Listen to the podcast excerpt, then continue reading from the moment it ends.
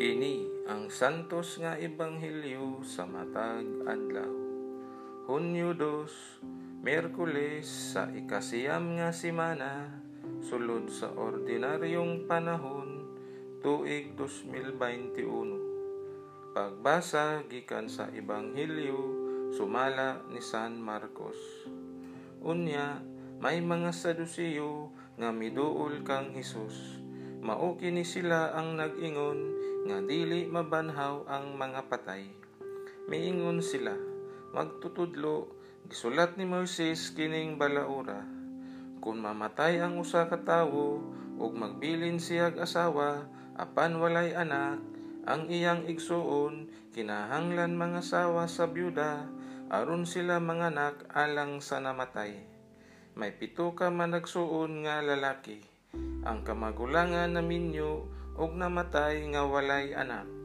Unya, ang iyang manghod nang asawa sa byuda ug siya usab namatay nga walay anak. Mauusab kini ang nahitabo sa ikatulo nga igsuon ug ingon man sa nahibilin nga mga igsuon.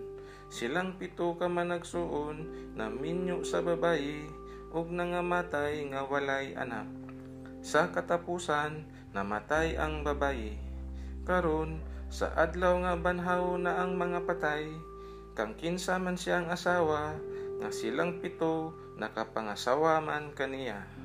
Si Hesus mitubag, pagkasayop ninyo, nasayod ba kamo kun ngano? Kay wala kamo makasabot sa kasulatan o sa gahom sa Dios.